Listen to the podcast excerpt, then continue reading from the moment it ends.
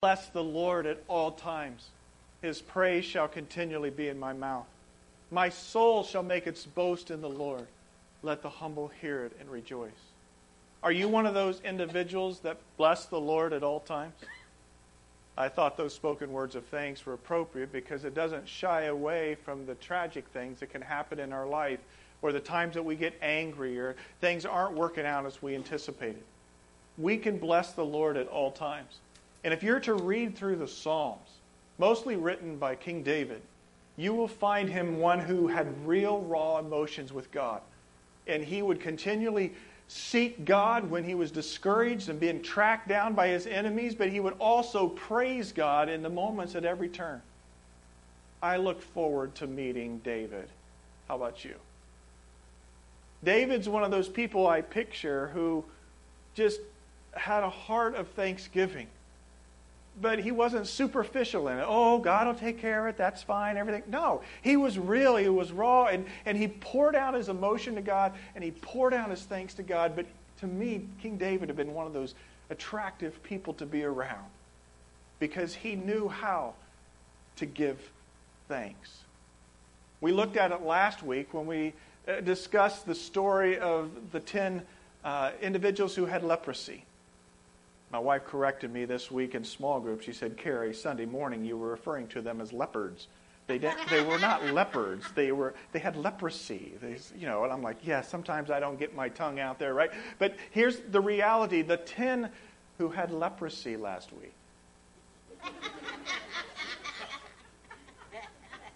They had skin issues. They didn't have spots. The ten who had leprosy were all healed. God had done the same work in all of their life, but yet only one returned to thank Jesus. And we talked about us sometimes falling into the other 90% where we fail to give thanks to God. And I trust through this weekend, whether around your family table or with friends or in your own private devotional time, you were able to spend time thanking God for all of his provisions, but thanking God for who he is. King David was one of those people that knew how to pour out his heart in thanksgiving to the Lord. And we focused last week on an important truth of what thankfulness really is. The thankless tend to act as though they and their circumstances are entirely self made. I was trying to contemplate that actually more this week, and, and, and I was thinking through what is it like? Because I grew up in a Christian home. My parents had me in church from, I think I was born in the nursery. You know, it was one of those kinds of things. And your Sunday morning, Sunday night, Wednesday night back then, and you had to be pretty sick, almost close to death to miss church. All right. But I was trying to think what would have been like to grown up in a life without God in my home. Maybe you were one of those individuals, or maybe you're challenged with that right now with all that's going on, and, and life is really lived without God. Well, the thankless are individuals who live life without God. And one of the things we need to encourage others around us by is to remember that there is not circumstantial stuff merely, there is not self made stuff merely, that God is the provider, beginning with the breath that we breathe every morning that we wake up. So the thankless tend to act as though they and their circumstances are entirely self made. But the thankful see the providence of God in all they hold. They believe it is not how much we have or have not in life, but what we see as the source of what we have or don't have is the real issue.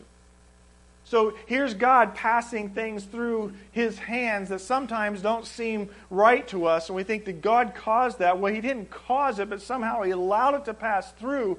And in that provision, in that providence, and his sovereignty, we can thank him because he is still on the throne and he's still in control. Even if you're in a situation this morning that's pretty tough and challenging. So here's my thought. We, as a people, have to continue to work hard at being those who are thankful. And if we do, we will be contagious to others and we will honor and glorify God. And so, as we park here on this spirit of thankfulness this morning in our last public kind of service, full on, it's appropriate for us to be thankful and to ask God to help us do not what the thankless do, but what the thankful do. And remember, He is the source of all things. That's why I thought it was appropriate in singing, Be Thou My Vision. The vision is God in all that He has for us. And King David understood that. Yeah, he had his ups and downs, and he fell different times in some hard ways. But David is known in the New Testament as someone who had a heart after God. And that heart after God that David had was a heart of gratitude and an understanding that God was the source of all provision. There were five things that I cried out to God two days ago that I needed to see happen this next week, and they were totally out of my control. One of those has to do with our variance permit, and then a building permit, and then the idea that we could have an extra weekend to hang here. And then there's a couple other items that we need to, to have at the church to make it happen, but we can't really purchase. And I'm needing some people to donate them, and got, contacted a guy on Craigslist about one of them. And I said, Hey, would you take a partial charitable contribution for that one item? And he emailed back and he said, I'd take the whole, I'd give you the whole thing if I had charitable contribution for all of it. I was excited about that until I haven't heard back from him now for a few days.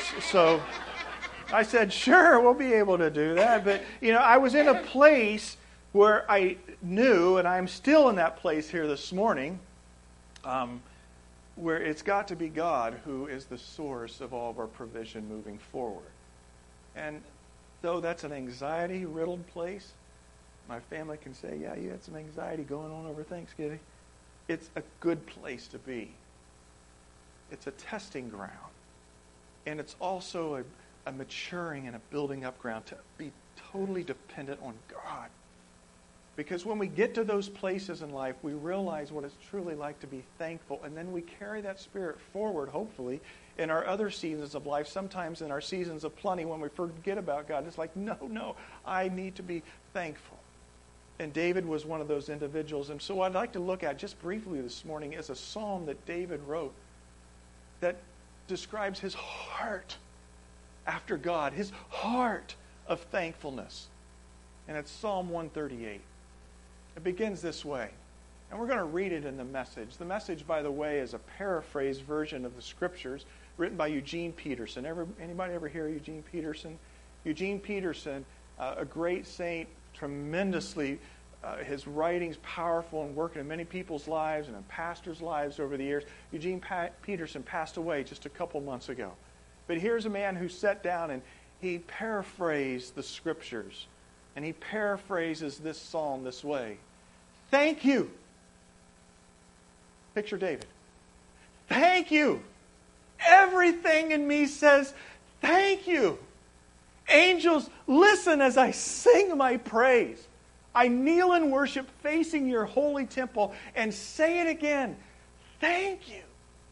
Now, in the more direct translation, it says, I will thank you with all of my heart. So I've entitled today, All of My Heart. Are you one of those people who thank God with all of your heart, your mind, your soul, your strength, your, your, your words, your silence, your body language, right? I mean, there's a couple things here. He's, he's, he's singing praise and he's saying, Angels, listen. And I can't help but hear him throw up his hands, right, as he's scripting this out somewhere in the, in, in the, in the uh, temple or wherever he's at, just hanging out. Or maybe he's, you know, on one of his excursions that he has. The king is like throwing his hands up. Angels, listen as I sing my thanks. And another bodily language thing, I kneel in worship facing your holy temple, the temple known as the place where God dwells. I turn myself towards the presence of God and I kneel and I say, Thank you with all of my heart. Now, if you have something really big come through, like I'll be doing this midweek when they finally give me that uh, uh, substantial conformance, me and Dwayne Butler, both of us. He's like, thank you, we finally got that significant conformance. It gives us, you know, assembly usage to have occupancy of the, of the building. But do you do that on a regular basis? I had to ask myself that question when I had some of my anxiety this past week. Am I really thanking God? Am I in a spirit of gratitude for how far He's brought us as a people? How far He's brought my family? How far He's brought me personally? Do I cry out with all of my heart, mind, soul, and strength? Thank you. Thank you.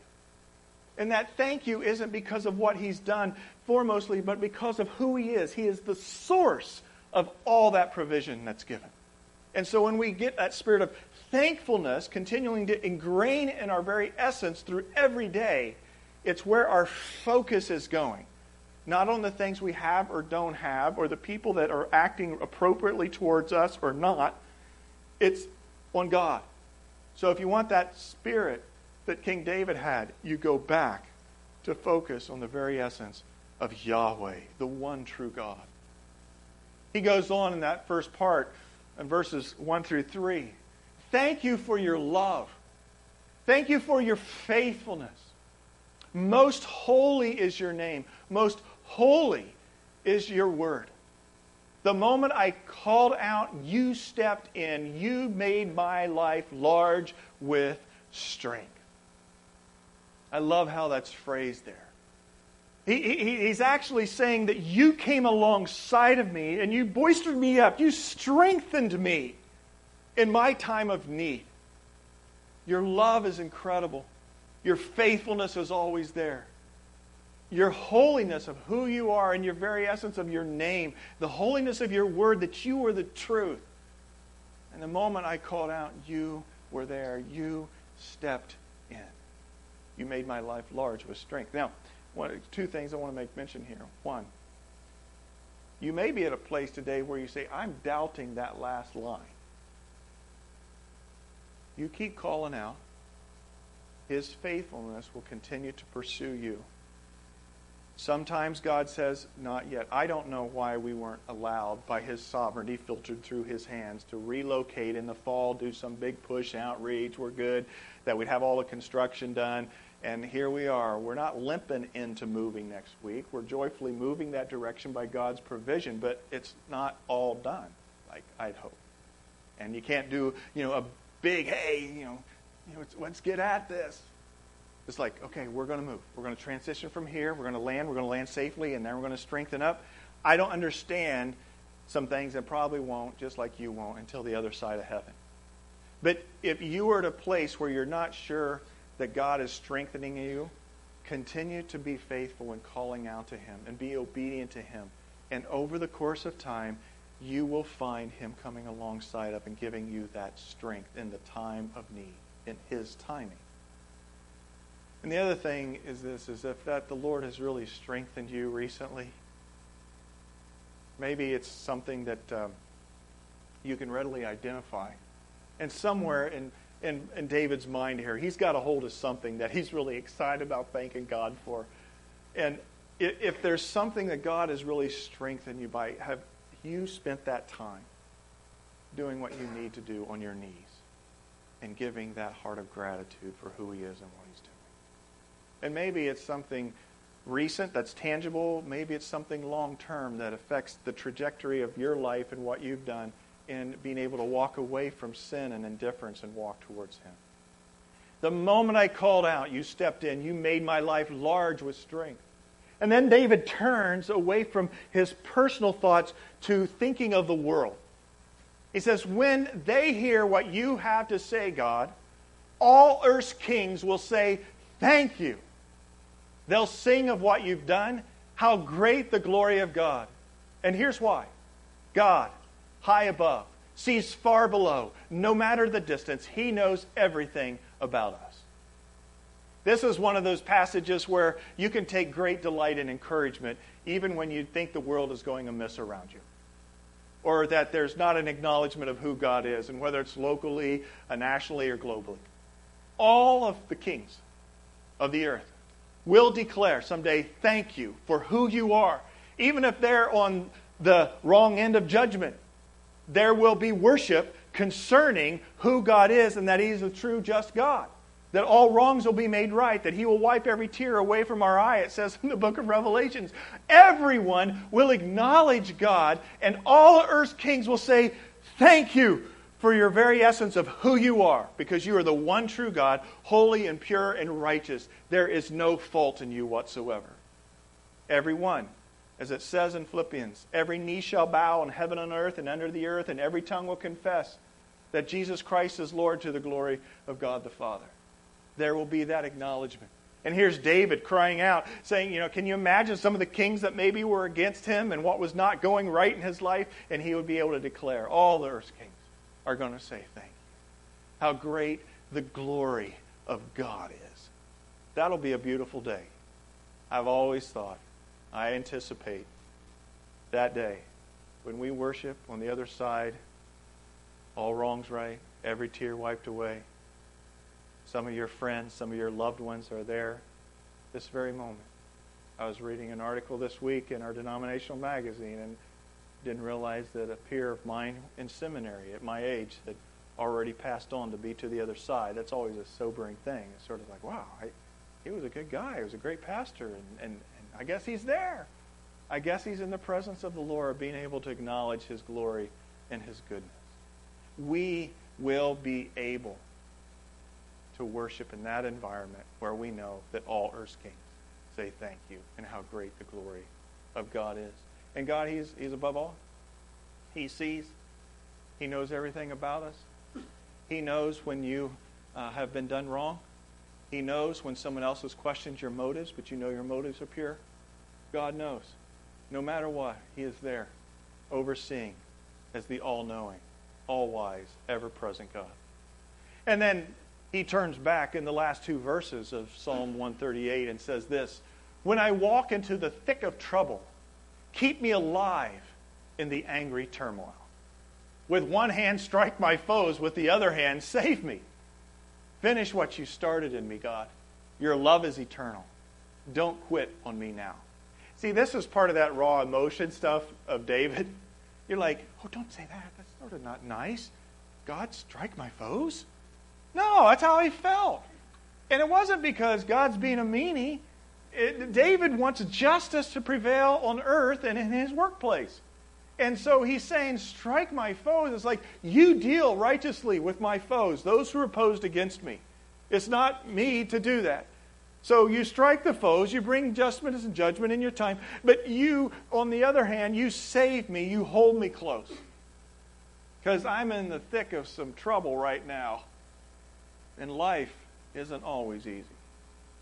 So, the spoken words of thanks we just saw, whether in the anger or whatever, that we have the opportunity to be able to acknowledge that God's made us with emotions that cry out, and those emotions, emotions long for justice and rightness to be done.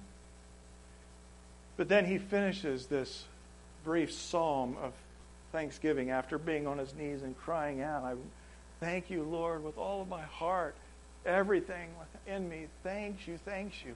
He comes to the end of this psalm and he says, A petition. Finish what you started in me, God. Your love is eternal. Don't quit on me now. Don't quit on me now. You ever think God's maybe quitting on you like somebody else quit on you? He won't quit on you. But it's rightful for you to plead and to petition Him that His love, His eternal love, would show itself in your everyday life by Him not quitting on you. That His love and His faithfulness truly would be aspects of thanksgiving. Finish what you started in me, God. Your love is eternal. Don't quit on me now. So that's our psalm of thanksgiving. What I'd like to do is take a few moments and to see if you have a spoken word of thanksgiving concerning what God has done in your life, not just in this recent period of a year, but I want to go back seven years. I think it's seven years. Seven years ago, God took a young church that was meeting in an elementary school and moved it into these facilities here. Big step of faith. God's now moving us to another location. I think even a bigger step of faith. I've been here for five years. I remember when my wife Melissa and I first drove up to this building. Five and a half years ago, it was in the summer of 2013. And we pulled up to that corner spot right there. And I'm like, oh, okay. So this is the church. At that time, it was called Chorus Church. We rebranded it to the Awakening a couple years later, a year and a half later. But it was this idea that, oh, this is a place where God's moving with a group of people and wasn't quite used to rented facilities in a retail strip kind of thing from what I'd come from. But I'm like, okay, God, what are you doing with this group of people?